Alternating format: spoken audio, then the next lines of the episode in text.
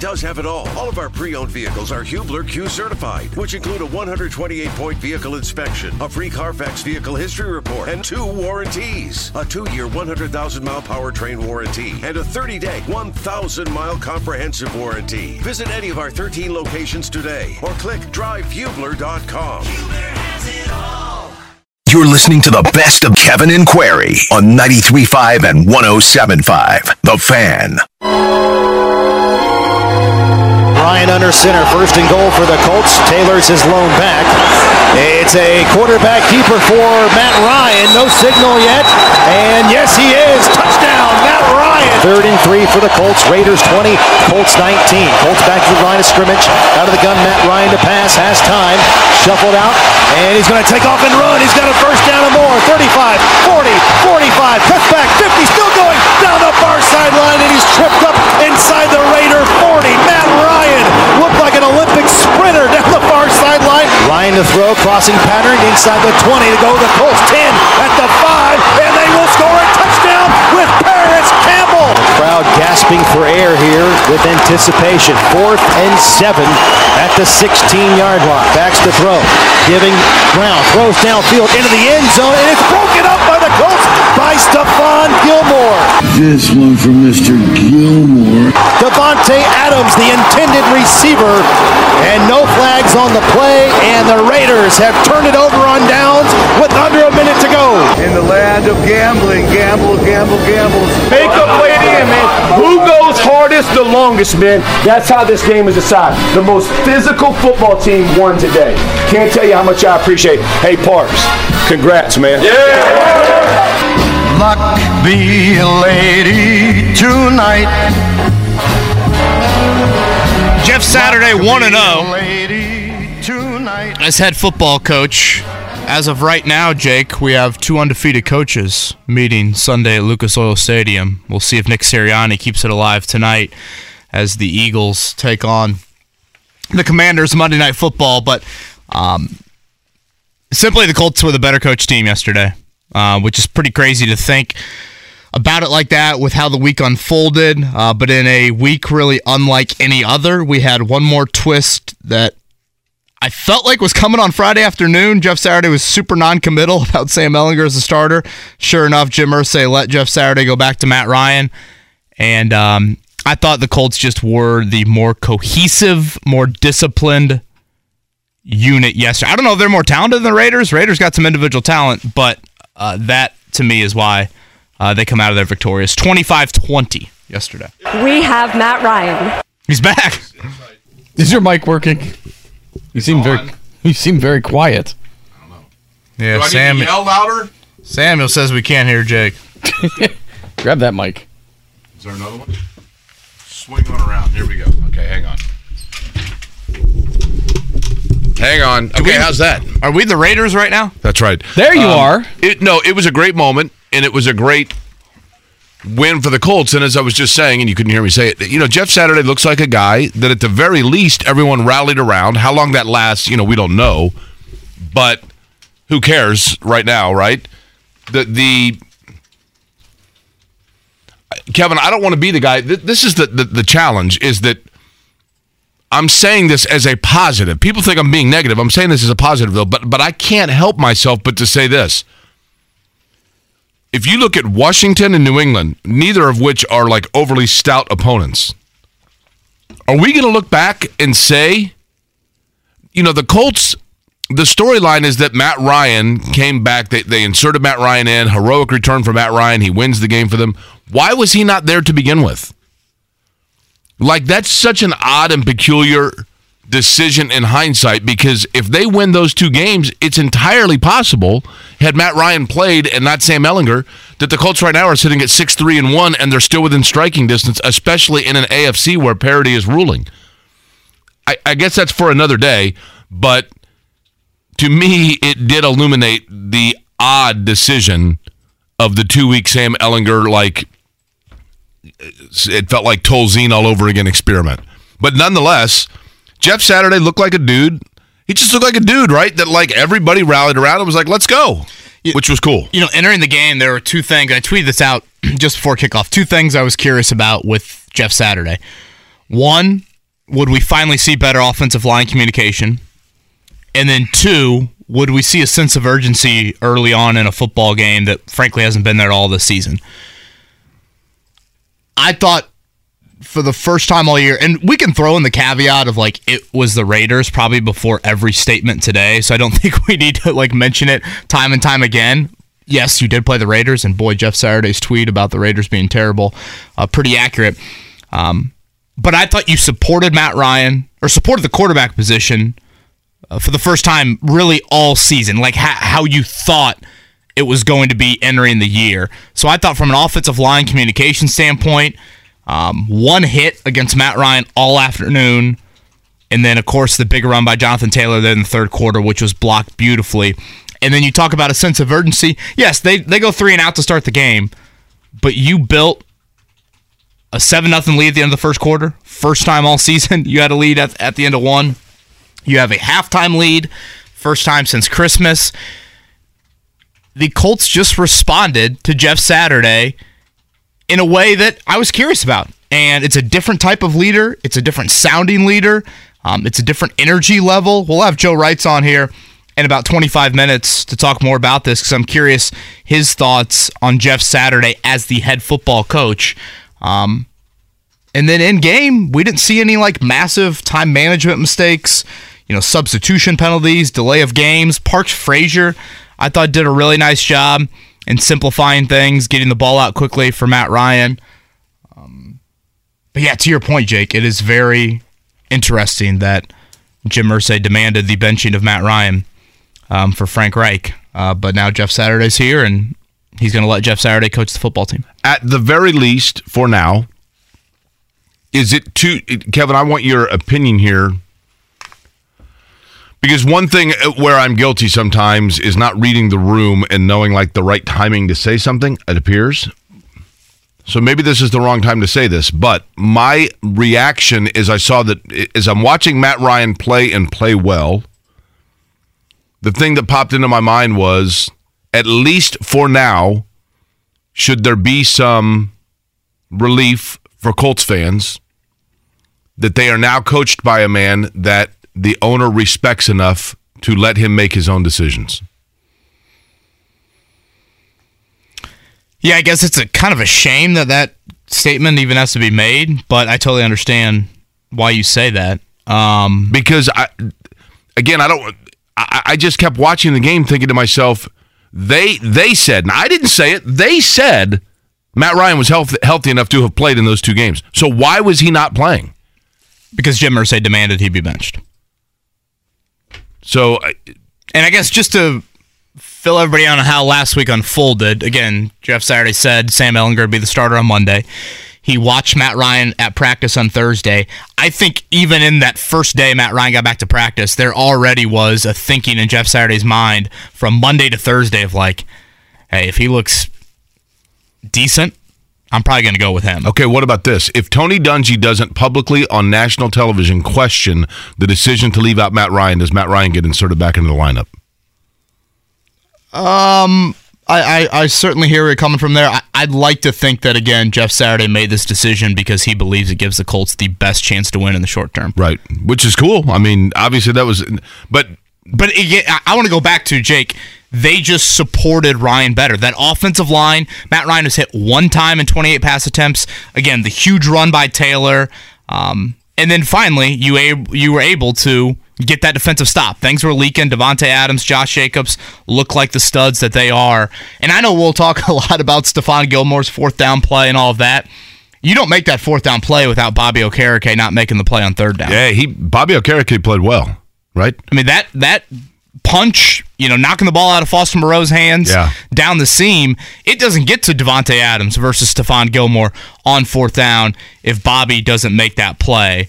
Um, I just felt like with Ryan, his worst play yesterday was really taking that sack, and I thought it was an awful play. But again, he hasn't even been that.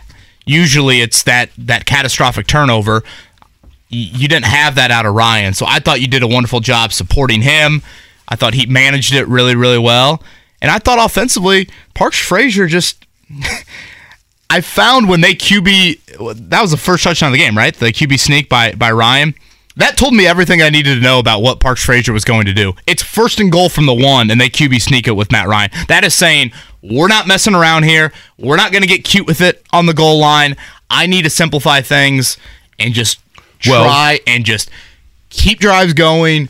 Take advantage of chances when you get those. And um, I thought they did a really nice job of that. 400 yards, over 400 yards of total offense. Uh, incredible balance, passing and running. Um, so really nice debut by Parks. And Jim Irsay had said after the game, he said after the game, basically, like, look, we we just had to keep things simple. You know, we you just go back to the basics and keep it simple. So uh, a Colts victory Monday. Good morning to you. We'll talk plenty about the Colts winning yesterday over the course of the show. Joe Reitz, as Kevin had mentioned, will join us about 20 minutes from now.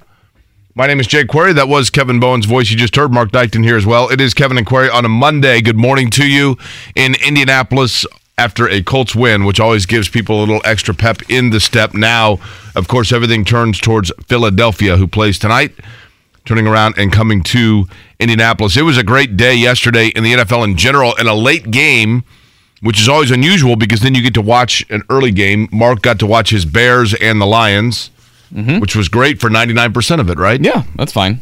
Losses, you know, again, I was telling you uh, before the show started. It's a loss. Yes, you'd like to see Justin Fields get those wins, but you've boosted the draft stock, and maybe a team that needs a quarterback can now get fleeced by the Bears in April. The the Colts starting at the time they did, Interesting thought, Mark. I like that. going with the Pacer thought there, right? The That's only right. the only drawback of the Colts start time was it was starting right as the Buffalo Minnesota game was finishing, and that was one of the craziest endings. Did you see what happened at the end of that I game, almost Kevin? felt like we needed to pause the four o'clock start so we could was- watch the end of Bills Vikings. I, I've never seen anything like it, and I know everybody knows now what happened, but I, I guess for the few of you that don't, literally in the last minute of the game, Minnesota was stopped on fourth and inches. Goal line stand by I the mean, Bills. fourth and inches, fourth and goal from the inch six inches away from the end zone. Kirk Cousins sneaks it and gets stopped. They literally pushed him immediately sideways. Buffalo gets the ball back with like 52 seconds to go, and is theoretically just needs to. They can't take a knee because they're on the goal line. Josh Allen tries to sneak it and fumbles the snap. Minnesota recovers it four touchdown to go up three and seemingly win the game. Buffalo comes roaring back, gets in field goal range. Josh Allen gets him within range of a field goal in the la- last seconds. They hit that to force overtime. Then in overtime, Minnesota kicks a field goal. Buffalo gets picked. Minnesota wins the game. It was an unbelievable turn of events. So the Dolphins are now leading the AFC East. Is that right? How about this? Seven and three Miami Dolphins. How about the six and three Jets, six and three Bills, then the five and four Patriots? Can you imagine? Like So if the playoffs started today, you'd have four AFC East teams in it. Yeah, the Bills are currently third in the AFC East right now. Every single wild card would be an AFC East team. How about this statistic? I'll let Mark guess here on pop quiz variation. Yesterday in the NFL, we saw a quarterback get a quarterback rating of 135 or higher for the third straight game for the first time in NFL history. Who was it? Was it Justin Fields? I don't think it was. Kevin, yesterday in the NFL, we had a quarterback get a rating of 135 for the third straight week. The first time in NFL history that's happened. Who was it? I'm going to guess it was Tua. That is That correct. my second guess was Tua. 39-17 over the Browns yesterday, the Dolphins. Again, tonight, Commanders and Eagles. That game in Philly. The Colts will welcome Philly here for a 1 o'clock kick next Sunday. You know, I think one of the hardest things, Jake, with the switch to Jeff Saturday is like, okay, how much of that leadership can he instill midseason? Right. Um, and like, how much does it matter as well? And again, that's something I want to throw to Joe Reitz coming up in about 15 minutes. But you look at the results from yesterday, and there's no denying whether it's the offensive line as an individual position group or the football team in general that this team reacted differently to Jeff Saturday than they had been. Um, they led at the end of the first quarter. They led at the end of the second quarter. They led at the end of the third quarter. That's not happened all season long. Um, again, from an offensive line standpoint, yes, the Raiders entered yesterday with the worst pass rush in the NFL, but Matt Ryan has hit once. I thought it was the best the run game has looked since week one. Um, And so when you look at those areas, and I just think Saturdays in, in general approach all week long, I do think it resonated. Um, I'm sure there's an element of guys inside that locker room. A credit to them for reacting in a way where, you know, they didn't just look like Chris Ballard at that Monday press conference and curl up in a ball. They handled themselves in a professional manner. I don't think you could say the same thing about the Raiders. It seemed like every time the Raiders had an issue yesterday, it was bitching and moaning.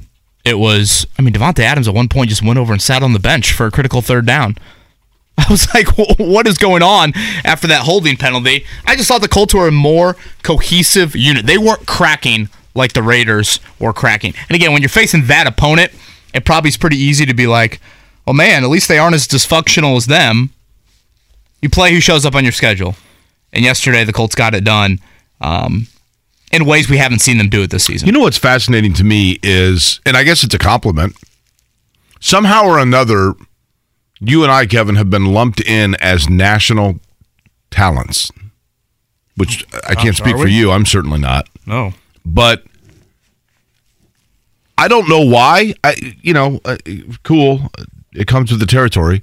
I don't know why or how we got lumped in. Like the number of people yesterday that were reaching out to me, tweet, email, text, whatever. Like, so are you going to eat crow now? What are you going to say about them hiring Jeff Saturday? I don't see you having a problem with it now. And I'm like, have I? Did did we ever have a problem with it? I don't remember one time saying anything about.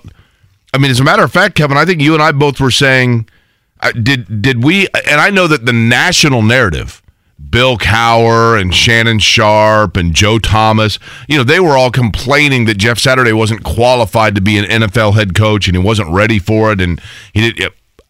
Those that have covered Jeff Saturday and been around him and know him and talked to him were like, "Hey, I, let's see what happens." I, I, I don't, I don't know anywhere where it, I I would right now I will offer a one thousand dollar bounty to anybody that can provide the audio of me questioning or damning the hire of Jeff Saturday. I, where did it go? Where where did I say that? A thousand bucks. Jeez. Have at.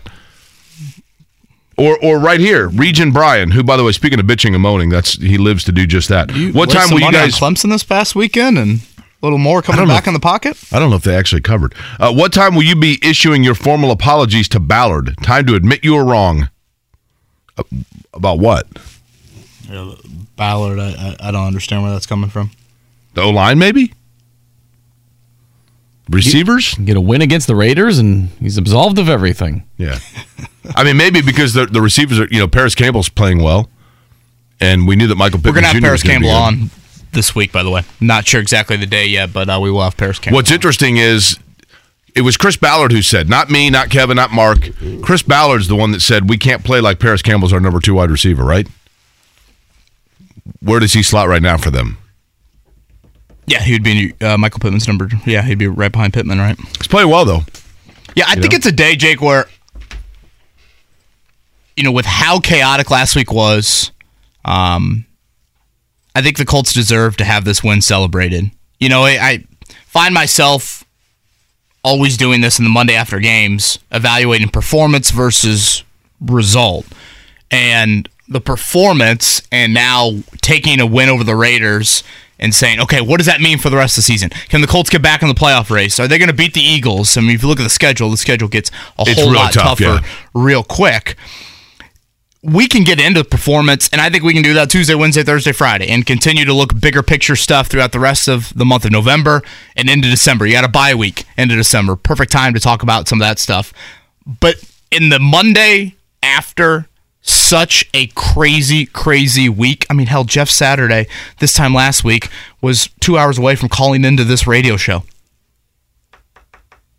I think yesterday can be celebrated. And, No, and- I get and- it. And should be celebrated. And I'm not saying this at you, Jake, or anybody else, but it was kind of an internal battle that I had with myself last night of saying, how do you react to that? But my point being, Kevin, this is my point. I don't disagree with you, but but and, and maybe I'm just wired differently, but my point is simply this. I get, and this is what I said at the beginning of the game. The Colts deserve a ton of credit for overcoming what they overcame last Right. week to win a game, except for the fact that everything they overcame was created by the Colts. You know, the Colts the Colts overcome and bring back the triumphant return of Matt Ryan. Well, Matt Ryan wasn't like uh, he didn't overcome a staph infection. He overcame an infection on their staff. Right? From the top of it. Right. And, you know, that's the stuff to me that's weird about it is like I just look at it and I'm thinking to myself, man, don't they they realistically without one really bizarre move could be riding what a three game win streak Yeah, I, I don't know if they beat if they beat the Patriots, but they beat the commanders though right yeah, you'd like think that you finished that th- that one off there. Um, boy, I thought Jonathan Taylor looked really healthy yesterday too. I think taylor has looked healthy he just didn't have any uh, what what really is to me the story of yesterday is the fact that that offensive line looked like the i, I mean Yeah. finally it was like here we go When you support Matt Ryan like that, he can give you winning football. correct no question And that's exactly what you did yesterday. Again, the offensive line really sound. Jonathan Taylor, obviously that 66 yarder. And again, Bobby Okereke making the huge play on third down, followed by Stephon Gilmore on fourth down. We'll get to the afternoon for Parks Frazier. Very balanced, simplified things. Got the ball out of Matt Ryan's hands very quickly. I think got some guys in space. That was important as well. Um, Joe Reitz's going to join us here in less than 10 minutes. Kevin and Query uh, on a Colts victory Monday, 25 20 over the Raiders. Whether it's audiobooks or all-time greatest hits, long live listening to your favorites. Learn more about Kisqali Ribociclib 200 milligrams at kisqali.com and talk to your doctor to see if Kisqali is right for you. 25 minutes before the hour of 8 o'clock on a Colts victory Monday. Been a while since we've been able to say that. Jake Query, Kevin Bowen, Mark Dykton here as well. It's Kevin and Query here on 93.5, 107.5, The Fan. Kevin, story of the game yesterday, there were a lot of them. The return of Matt Ryan would be one, but I'll tell you what, the way that offensive line played would be probably the biggest storyline for the Colts. Yeah, I thought you supported Matt Ryan um, and really supported the quarterback position, um, which you haven't done enough this season.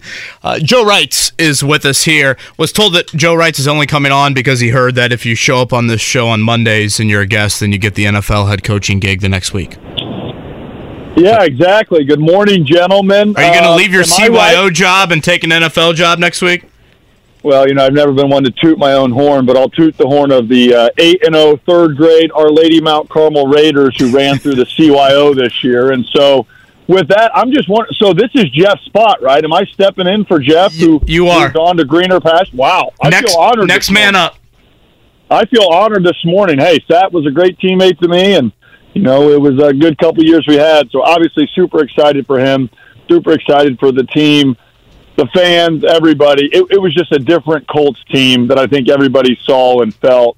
You know, last Sunday afternoon. Let's go back to a week ago Monday, Joe, and I'm just curious your initial reaction to how everything unfolded from the firing of Frank Reich off of again the war one of the if not the worst offensive performances in franchise history, and then the Jeff Saturday news. Um, what were your initial thoughts a week ago?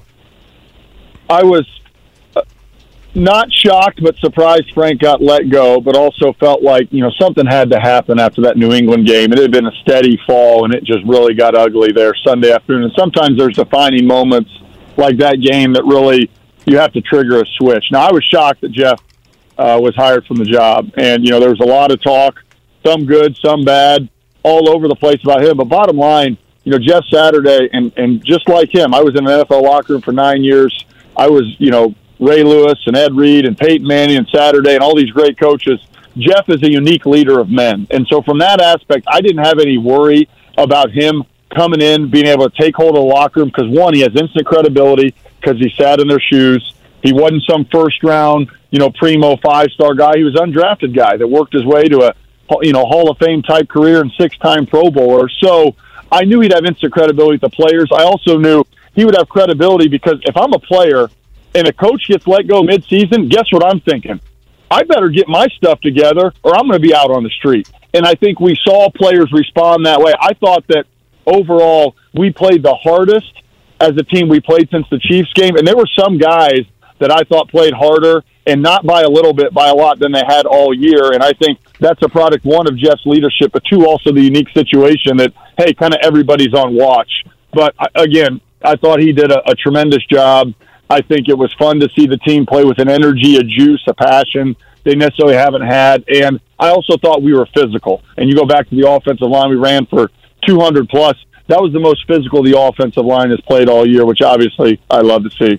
Joe, in terms of the offensive line and what seemingly was a magic wand from last week or last month to yesterday, is there a centerpiece? Is there a player? Is there a cog in that wheel that was the difference yesterday where you were able to look at it as somebody who played in the league on the line and say, that right there is the piece that because it's playing well, everything else is falling into line?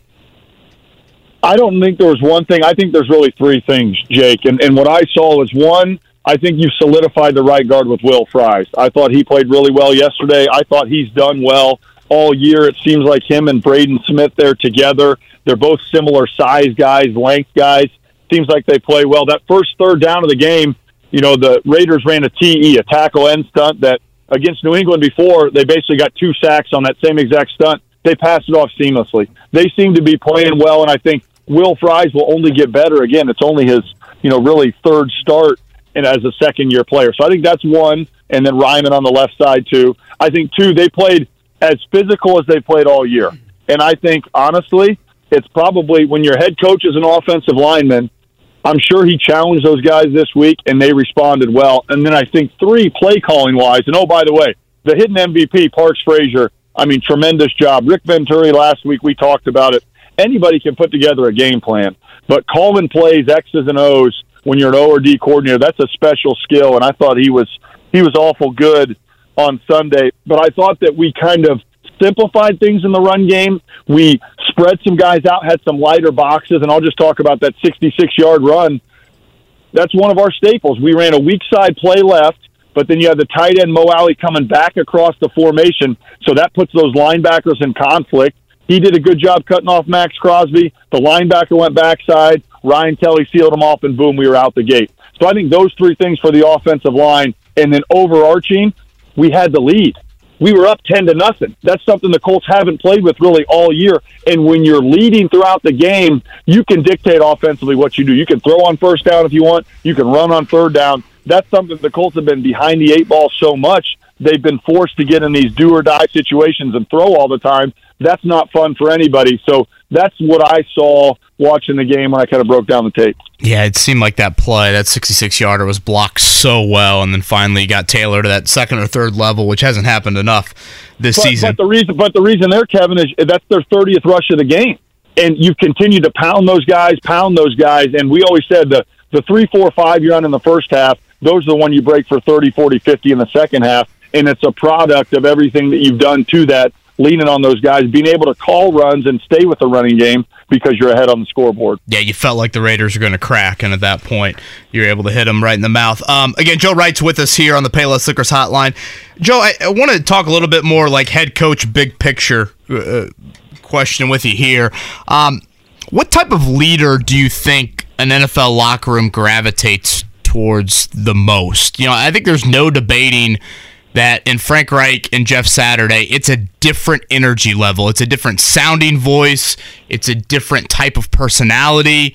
Um, do you think a locker room sides a little bit more towards the emotional, outspoken, rah rah nature, or do you think a little bit more of a quiet demeanor and a, uh, a consistent message uh, would be the other side of it?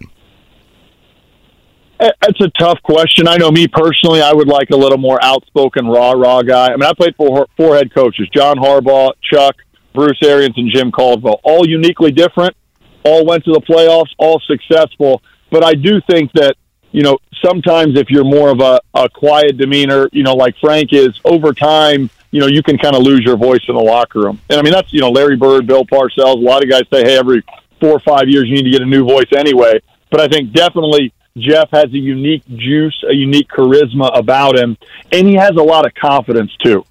And uh, you know, I always felt that like when Bruce Arians was in there. You know, that year 2012, you know, we were no good. Our talent, our roster was bad, but Bruce had so much confidence in himself and his chest was always puffed out so much. You just kind of walk around like, okay, I believe this, I can do this. And that's a coach's job, you know, to get guys ready to play and instill in them the confidence and belief.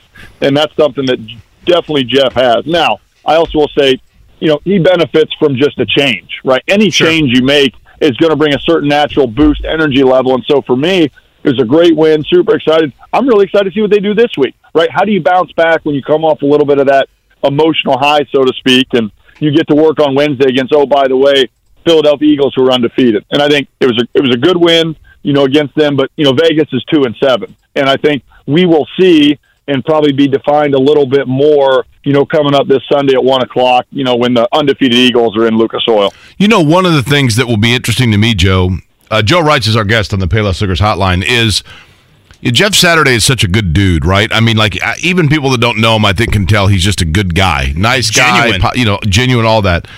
The one thing that we've never seen, and I don't know, uh, I'm sure those that played with him regularly saw this, but we've never seen him have to be a jerk. And I'm not saying you have to be that as a coach, Joe, but you know what I mean? Like when he when when the times are down and it's and now all of a sudden guys are having to rally for him because of a situation where things were not going well under his watch and then he's got to get in the face of guys hold them accountable make tough decisions make personnel decisions those are the times to me that i'm really curious because i don't know that jeff saturday's ever really had a situation where he was the bad guy in his life right well, I mean, I would disagree and push back only because the the two years when I was with him in the locker room, he has no problem addressing people, having a direct confrontation, and, and getting in guys' face. I, I think he is a, a really fierce competitor. Now, he, he's smiling with his baby blue eyes in the media, you know, and everybody loves him. But but don't uh, don't get it twisted. There were a lot of times in practice, locker rooms, team meetings when you know Jeff wasn't afraid to go at anybody. well, that's good then, because that's and, and, he, that's and, what he's going to have to do, right? but but but he just he he's only going to ask people to do the same things that he did, right? Right. And you know, when I was lucky to be in that locker room with him and Peyton Manning and, and all those great leaders, you know, it was a high high bar because the leaders were saying this is the standard, this is what we do. But yeah, Jeff, Jeff is uh, he's definitely got a fiery demeanor to him, and, and I'm sure that practice this week leading up was a little bit different than guys had over the last six seven weeks, and there, there was accountability. And I think the three things I saw in that game on Sunday was the the juice, the the energy, the esprit de corps, so to speak.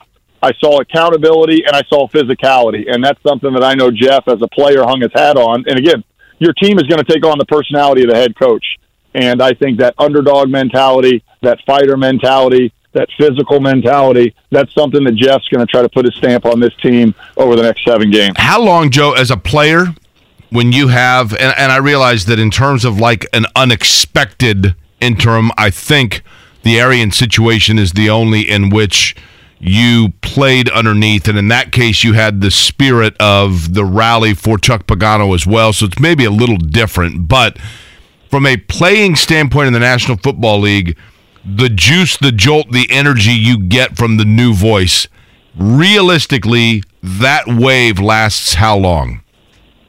I think that'll remain to be seen. But to me, it, it's not about just doing it on Sunday. If, you're a high juice person, and, and I like to think I, I got a lot of juice, I like to get up early and get fired up and go. You, you can't just do it on Saturday and Sunday. You got to do it Monday and Tuesday and Wednesday and Thursday, and it's easy on Sunday afternoon. It's easy today. To me, it will be how spirited is their practice this Wednesday. How ready are they this Thursday? How ready are they this Friday? But the teams, the cultures that play with that type of energy and enthusiasm, they don't just do it on Sundays. You got to live it 24 7. And again, I know that that's something that Jeff, that's kind of who he is at a core. And again, I'm sure he's going to try to put that unique um, level of just, again, preparation, energy, juice, whatever you want to call it, and really try to matriculate that to the team. Now, the challenge is, you know, you can't go you know, if you ride the wave up and down, up and down, you know, that can be a dangerous game to get into. But again, I think he's just going to try to steadily build on what they did and see where these last seven games go and, you know, just take it, you know, one game by one game. But again, good win. But I also think, you know, realistically, you know, you're playing the Raiders, much tougher challenge this week. I'm excited to see how they respond. I also thought it was kind of interesting you know, to me, the Raiders game last year is really when this ship started going south, right? Really when this team, you know, started eroding kind of slowly over time. And then, you know, you get a new coach and Jeff's in there and you get a win against the Raiders. And maybe uh, it's kind of poetic justice that that's kind of when, you know, this team starts their climb back uphill to get back to the winning culture that, you know, all of these Indianapolis fans know so well. He's a third grade CYO championship head coach, Joe Reitz. He's with us here on the Payless Liquors hotline. And I don't know. Maybe if Josh McDaniels gets fired today, uh, we might have our second straight week of a Monday guest and a new head coach in the NFL. I want to end with this, Joe. Um, going back to Parks Frazier, Jeff Saturday did not did not make that final call on going to Matt Ryan, Matt Ryan until Friday afternoon. So you got to think for at least a chunk of the week, Parks Frazier thought Sam Ehlinger would be his starter. Yet the game plan still allowed for your most offensive balance all season. Um, I thought you got the ball out quicker. Um, I felt like they helped out in pass protection. Ryan has only hit one time. Uh, looking specifically at Parks Frazier, what did you see from him and just the offensive game plan? I thought it was a clean game plan. I thought it was simple, you know, and just because it's simple doesn't mean it's not good. You know, when you know Peyton was here, I mean, we, we ran the same plays all the time, but you just run them from different formations and window dressing, and you just did them better than everybody else. So we executed at a high level. I thought really we got a little bit cute on that third and one when we took the sack, and Ryan's got to know he can't take the sack. But outside of that, I thought it was a really clean game. I like the balance we had run to pass. And again, it's so much of it is dependent on having a lead early. You know, we had that 10 point lead early, and you can just completely change things up the way you call the game. So, again, for a guy that's never done that, for a guy that, what is he, 30 years old? Is that right? Yeah. I, I thought, you know, Parks Frazier that really was a really good job, especially to your good point, Kevin. The quarterback change came Friday afternoon, and you got to rework things over the next 48 hours. So kudos to him and, a tip of the cap for him and a tip of the cap for Jeff for rolling the dice with Parks. Again, you got seven more games. We'll see how it goes, but that was a great start for him calling the plays uh, from the OC spot. I want to get back to one other thing, only because I think myself and and fans find this fascinating, Joe when you were a Colt player, can you give me an example in the huddle? I, I, think this is fascinating. So if there's a play that is, let's say, an out route to Marvin Harrison. So you're saying that that you might have run the same out route to Marvin Harrison, but under two completely different looks and formations so that the defense didn't know you were actually running the exact same play. Can you can you right now tell me in the huddle, like what was the vernacular that led you to know that you're running the same play, but with a different look in the beginning in terms of how the offense is lined up? H- how do you know that in the huddle, other than like the long-winded way of which I just said it? I, I think that you know, I guess what I was trying to get at is that you you don't need to reinvent the wheel and have a bunch of different crazy route concepts. If you have four or five route concepts and you do them really well, then that's what you hang your hat on and you just execute at a higher level. Now, you might be running the same play with two receivers on the right, and then the next play is three receivers on the right, and then one time you have two tight ends and you have a tight end running that route instead of a slot receiver. But the bottom line is that uh, you know for a long, long time the Colts just executed really well offensively, balanced tempo. And I, I thought we threw in some tempo in the game, which I thought was great for Jeff. And I think you saw some of that in his stamp on on how that game went and unfolded. But but the balance was key. Being ahead on the the change was the key. You know, and, and being up ten nothing early on. And uh, yeah, it, it was exciting. It was exciting to see just them offensively. I think have you know you throw that in the Jacksonville game, and those are two best offensive performances. But for Parks to do that again was uh, was uniquely special, I think, for somebody calling plays for the first time. Joe, really good stuff as always. Um, again, Joe will be on tonight, Colts Roundtable Live. That's 6 o'clock. You can hear that on our airwaves. Congrats again on the big third grade CYO. Did they carry you off the field like John Madden? They did. What was really cool was we had two Our Lady Mount Carmel third grade teams. We played at the same time at Ron Roncalli, and we both won. So getting to see all those kids celebrate together, that was uh, it was a special day for Raider Nation. There's only one Raiders, you know, after this yeah. dominant performance by the Colts, and that's up there, Kevin, as you know, at Our Lady Mount sure. Carmel. You know, it's easier to carry you off the field for those kids than it would have been five years ago, right? Oh, no question. They would no, they would have been squished, and kids would have been in the hospital because I was fat and weighed 325 pounds. So there you go. And, and again, this Raiders coach secure job. The other Raiders coach we saw yesterday, probably not. Uh, Joe, thank you. Have a great week, man, and uh, we'll talk to you soon. All right, thanks. Whether it's audiobooks or all-time greatest hits, long live listening to your favorites. Learn more about Kisqali Ribociclib 200 milligrams at kisqali.com and talk to your doctor to see if Kisqali is right for you. Whether it's audiobooks or all-time greatest hits, long live listening to your favorites. Learn more about Kisqali Ribociclib 200 milligrams at kisqali.com and talk to your doctor to see if Kisqali is right for you. Whether it's audiobooks or all-time greatest hits, long live listening to your favorites. Learn more about Kisqali Ribociclib 200 milligrams at kisqali.com and talk to your doctor to see if Kisqali is right for you. Fellas. Colts win yesterday. Celebrated this morning on a good looking but chilly Monday morning in Indianapolis. Good morning to you, Jake Query, along with Kevin Bowen and Mark Dykton.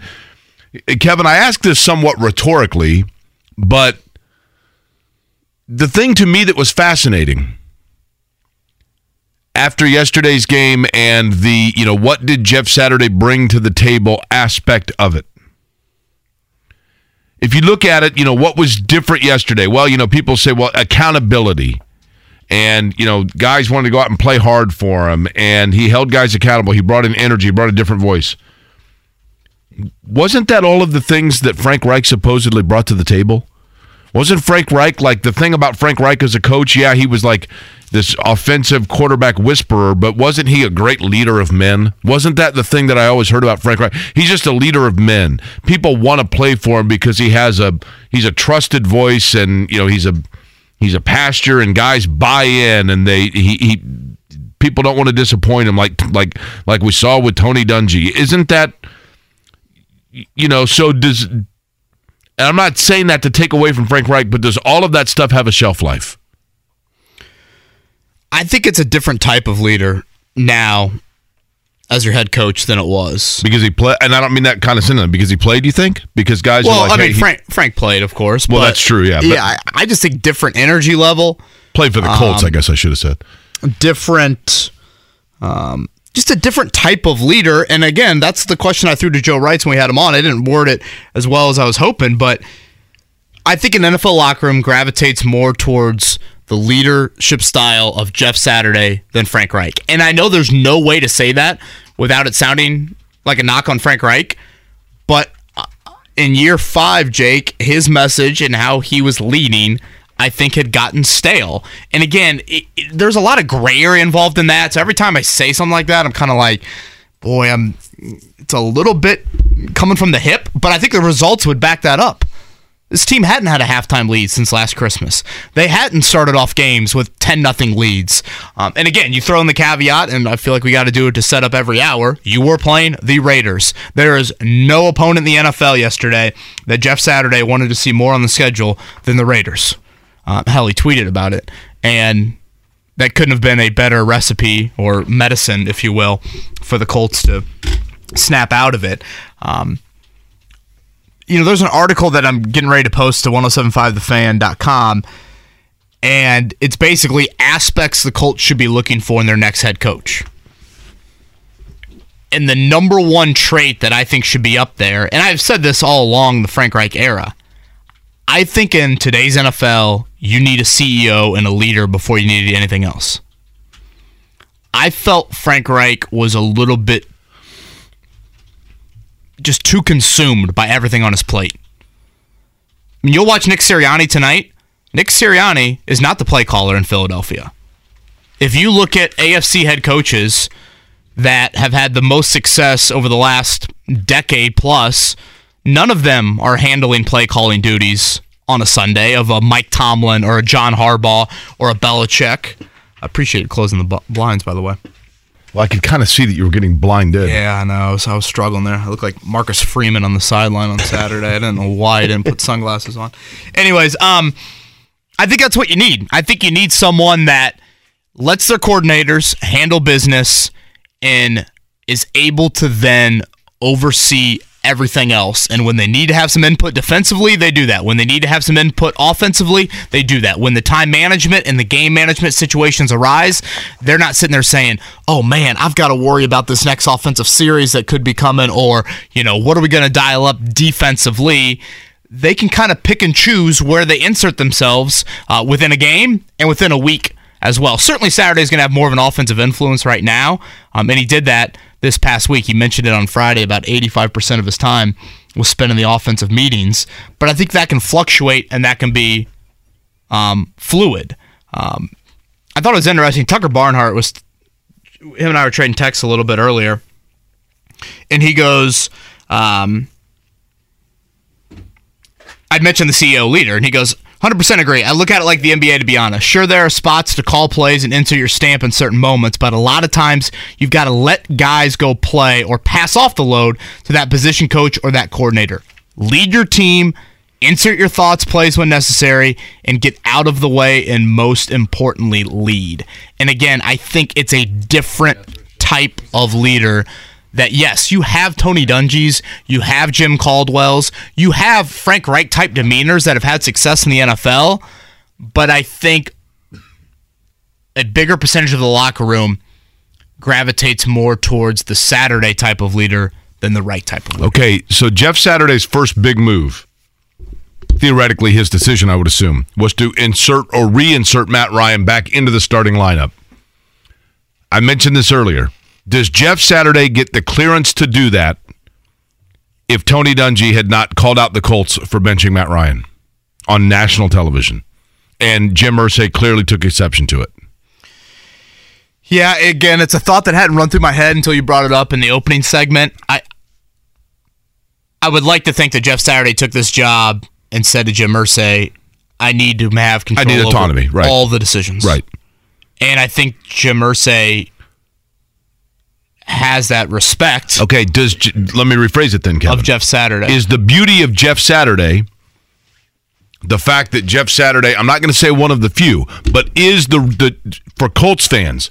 Should Colts fans be rejoicing because they have a head coach right now that has the respect level of the owner at a high enough level that he actually is able to make decisions without the owner meddling in those decisions because the owner has a love for that head coach that he would not have necessarily elsewhere. I'm not saying against Frank Reich, but just in general. Yeah, I think you're happy, but at the same time, you're worried. What if Jeff Saturday gets a month and a half into this, Jake, and for some reason he just says, you know what, way too much family time that I'm missing here. That Bristol job was pretty good. Flying up to ESPN two or three days a week was pretty good. Um, I'm making very good money, and honestly, this thing might help him make even more money if he wants to continue down the broadcast route. And he decides to go back to Georgia. And now the Colts are looking for a head coach. And Jim Irsay sent a message to the entire NFL that unless your name's Jeff Saturday, I'm going to be meddling in some pretty important right decisions that if typically a head coach or a GM would make. That that would be concerning. I know we're a ways away, but those are some of the bigger picture things that I think you have to acknowledge. You know what I want to see, Kevin, and you tell me if this is unfair. What I want to see and what I'm hopeful for is that for the first time, what one thing that we have not seen really in the last 20 years. Well, probably. I, I, let me rephrase that. More like 10 years. I want to see a head coach general manager combination underneath Jim Irsay with the Indianapolis Colts, a head coach and general manager that are lock, stock, and barrel, no question about it. Two guys on the same page because the head coach was was interviewed by, selected by, and and hired by the general manager. So you know that those two, without any question, are on the same page. I'm not.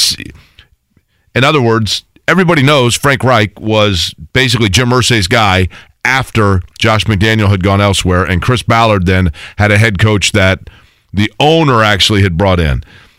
Everybody knows that that Chuck Pagano and Ryan Grigson, the owner, was, said like you two play in the sandbox and play nice with one another. I just want to see two guys that enter the sandbox at the same time with the same. And maybe that's going to be the case with Jeff Saturday, but I would think that Chris Ballard's got to be like, yeah, that's I didn't really hire this guy though. It was kind of post game locker room was a little awkward. Irsay's calling up Ballard and Matt Ryan to give the game ball to Jeff Saturday. I'm thinking, if you're Matt Ryan, aren't you like, dude, you benched me? Yes, exactly.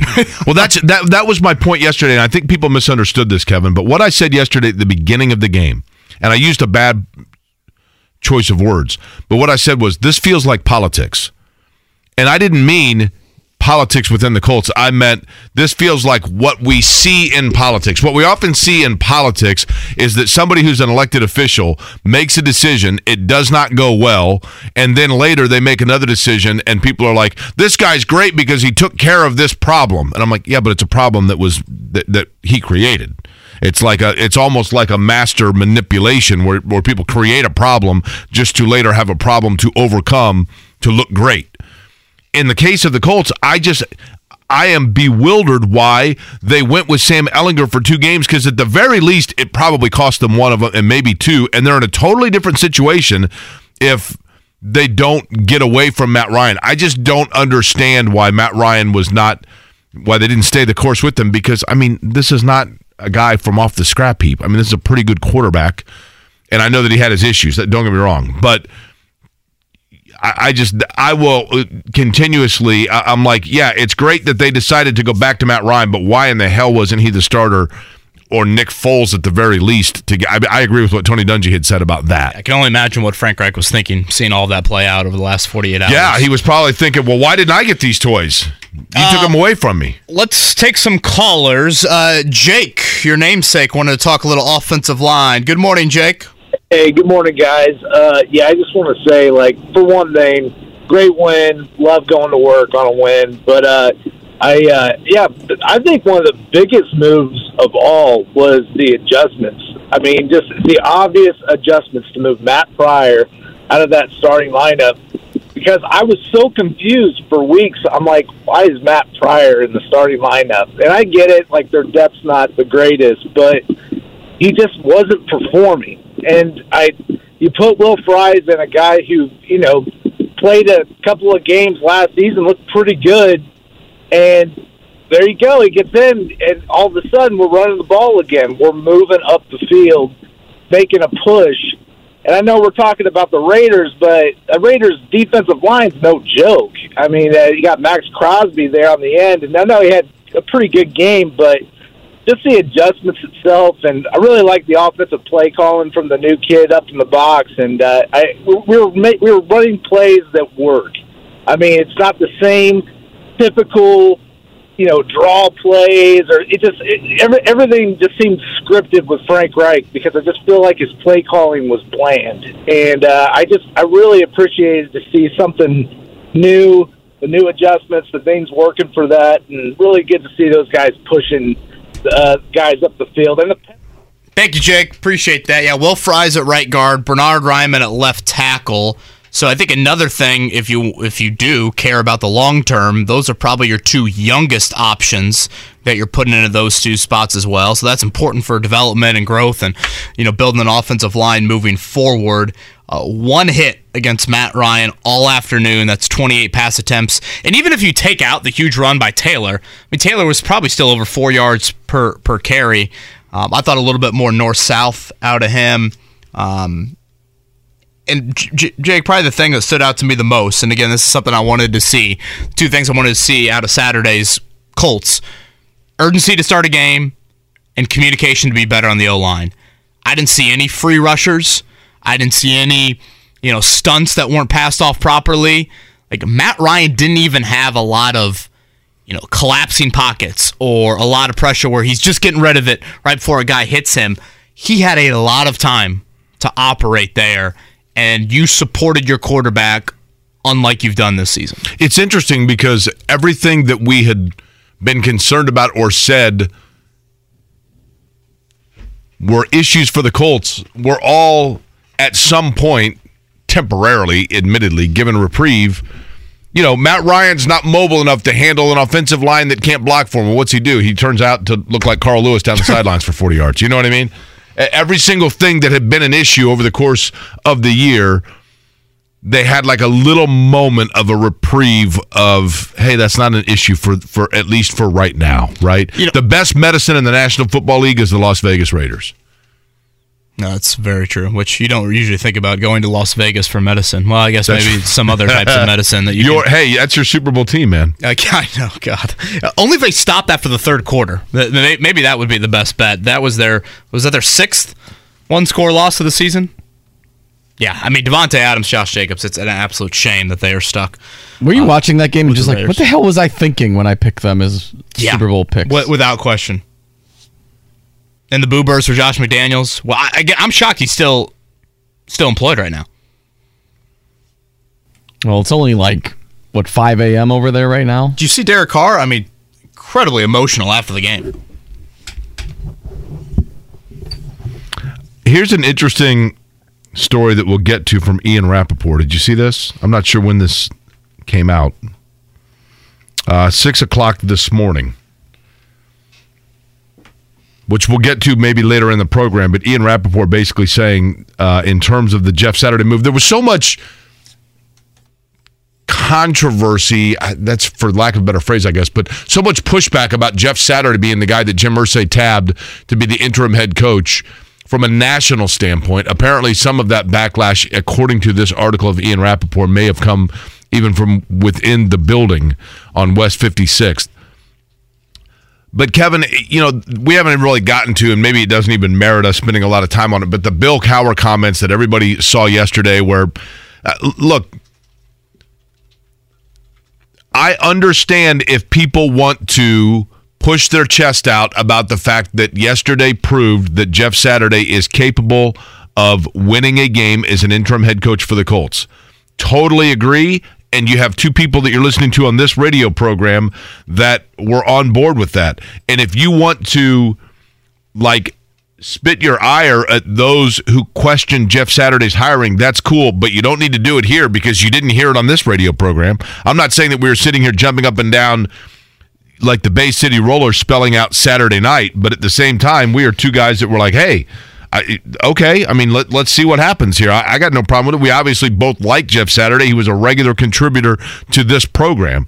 In terms of Bill Cowher, all I would say to that is, sorry, man. I, you know, I apologize that the Colts decided to go against the grain and break up your old man's boys club, Right. Which is what NFL, the same tired retread head coaches. Let's go nine and eight every year with some other dude that you know. Let's go get Ron Rivera for the seventeenth installment. Jeff Fisher around? Yeah, exactly. Uh, Sorry that we broke up your old your old crusty uh, boys club, which is exactly what they did by hiring Jeff Saturday on an interim basis, albeit. Isn't it funny how though that Cowhers, you know, because of his head coaching experience, he got a media job over someone who's been in media for years?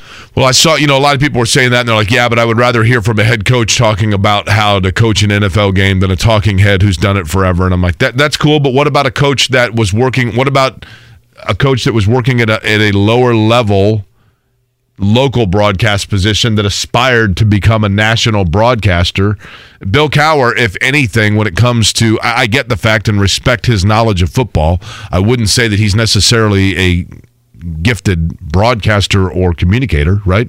You would have thought the Colts hired some convicted felon with how worked up Coward What's was. on Jeffrey Dahmer doing on the sidelines? Yeah, I mean, he, he was God, worked up is right. It's just like, dude, so whatever. exhausting, frankly. Um, all right, let's go to David. David, I want to talk about Parks Frazier yesterday. What's up, David?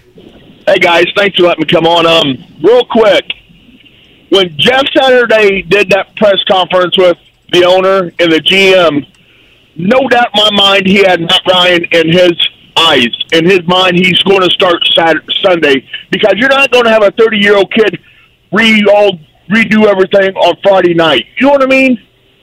Jeff Saturday had a great poker face during that thing, and he knew what he was doing, and they knew they was going to start Matt Ryan, and I applaud him for it, and I love it for it. You know what I mean?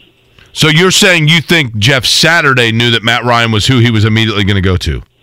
I'm saying when when he got that job, Orton to get that job, he's going to say, "I want Matt Ryan to play," or he don't want that job. He ain't going to come in with the rookie uh, quarterback. Yeah, that's for fair. Eight games. I mean, that's Does a that fair that's a fair assessment. I think. I don't know. I have no idea whether that's the actuality of what took place, but it would certainly seem logical that that would be. And, and my only question is, why wasn't Frank Reich afforded the same opportunity?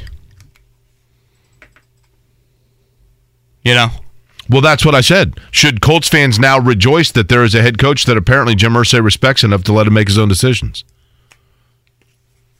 I'm not. Jim Irsay demanded the benching of Matt Ryan for Sam Ehlinger, and he wanted it to happen a lot. He wanted it to happen earlier than it did. He wanted it to happen early October. Is when he wanted that to occur. And that's again a little bit more, a little bit more bigger picture with everything about the Colts organization. Um, but right now, I think there's no arguing this. And I get there are some fans. You know, I've had people tweet at me like, "Hey, you know, I care about draft position." You look at yesterday, what the Steelers win, the Lions win. Um, you know, some teams that are, you know, struggling right now get some wins yesterday. The Colts could have moved up in the draft position world, but I think Jim Irsay, once he hired Jeff Saturday, Jake, he thought to himself, "I believe in this so much, and I want this to work out so much." I don't think he was there with Frank Reich anymore he wants this to work out. He was willing to say, okay, I'll sacrifice here in the short term. We can go back to Matt Ryan, even though I disagreed with that a month ago, because I want Jeff Saturday to work out, and I'm going to give him everything available to him, whereas I didn't with the previous head coach. Kevin, so I had said that we were going to get to this later, but I, I want to get to it now just because I think it's interesting, and it just literally came out. Ian Rapoport, NFL.com, had the following to say in a column about Jeff Saturday's interim hire. And I'm going to read directly, okay? The unorthodox hire was met with intense scrutiny both inside and outside the building. Colts president Pete Ward and general manager Chris Ballard, among others, spoke with Irsay and expressed their reservations. Sources say. The Colts have former head coaches John Fox and Gus Bradley on staff, as well as a rising star and special teams coordinator Bubba Ventrone. But sources say Irsay was hell-bent on hiring Saturday, who revealed that Irsay called him during last Sunday's loss to the Patriots to ask about Indianapolis' problems on the offensive line. To me, that does not, when you consider that you have an NFL writer for NFL.com saying that Chris Ballard had questions about that hire, and then that hire was solidified by Jim Irsay by beating the guy that Chris Ballard had originally tabbed as the Colts head coach. I'm not saying that spells Chris Ballard's. You know, I think Jeff Saturday pointed out Chris Ballard, if I'm not mistaken, in the post game. But still, I would not be real comfortable with that if I'm Chris Ballard. Yeah, and just to clarify, I think that came out Sunday morning. Um, I don't want people to think like, oh, I thought it was this morning at six o'clock. Did I read that wrong? I believe it was yesterday. Yeah, that's kind of the big NFL pregame shows. Here comes our news. You know, Schefter does it, Rapoport does it. Um, yeah, that was. Oh, sorry. Okay, sorry. NFL. Um, NFL Network from Munich there with their pregame show, but yeah, everything in there. Um, that's what I've heard is that the upper management of the Colts organization. It surprises me that Pete Ward's name would be mentioned in that. Yeah, do you think that's what a Ballard source saying to Rapoport? Hey, you know, Pete and I disagreed with it. If you're Chris Ballard, though, what what is to be gained by you saying that's a huge gamble, right? you telling the rest of the NFL that your owner's not treating you with the same sort of voice that you previously had. You want the rest of the league to know that the decision making in Indianapolis is purely the owner. Well, that was on display last Monday during the press conference. Right. And again, this gets back to Jake the conversation last week of like, you're Chris Ballard, you're under contract through 2026. But and this would be a very difficult thing to do, but do you think to yourself, my voice is gone here? Absolutely gone. It feels that way, does it not? Should I resign?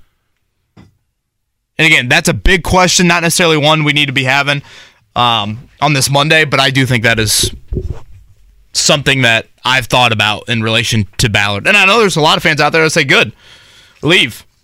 Um, but I that is something I've thought about a lot here over the last couple days.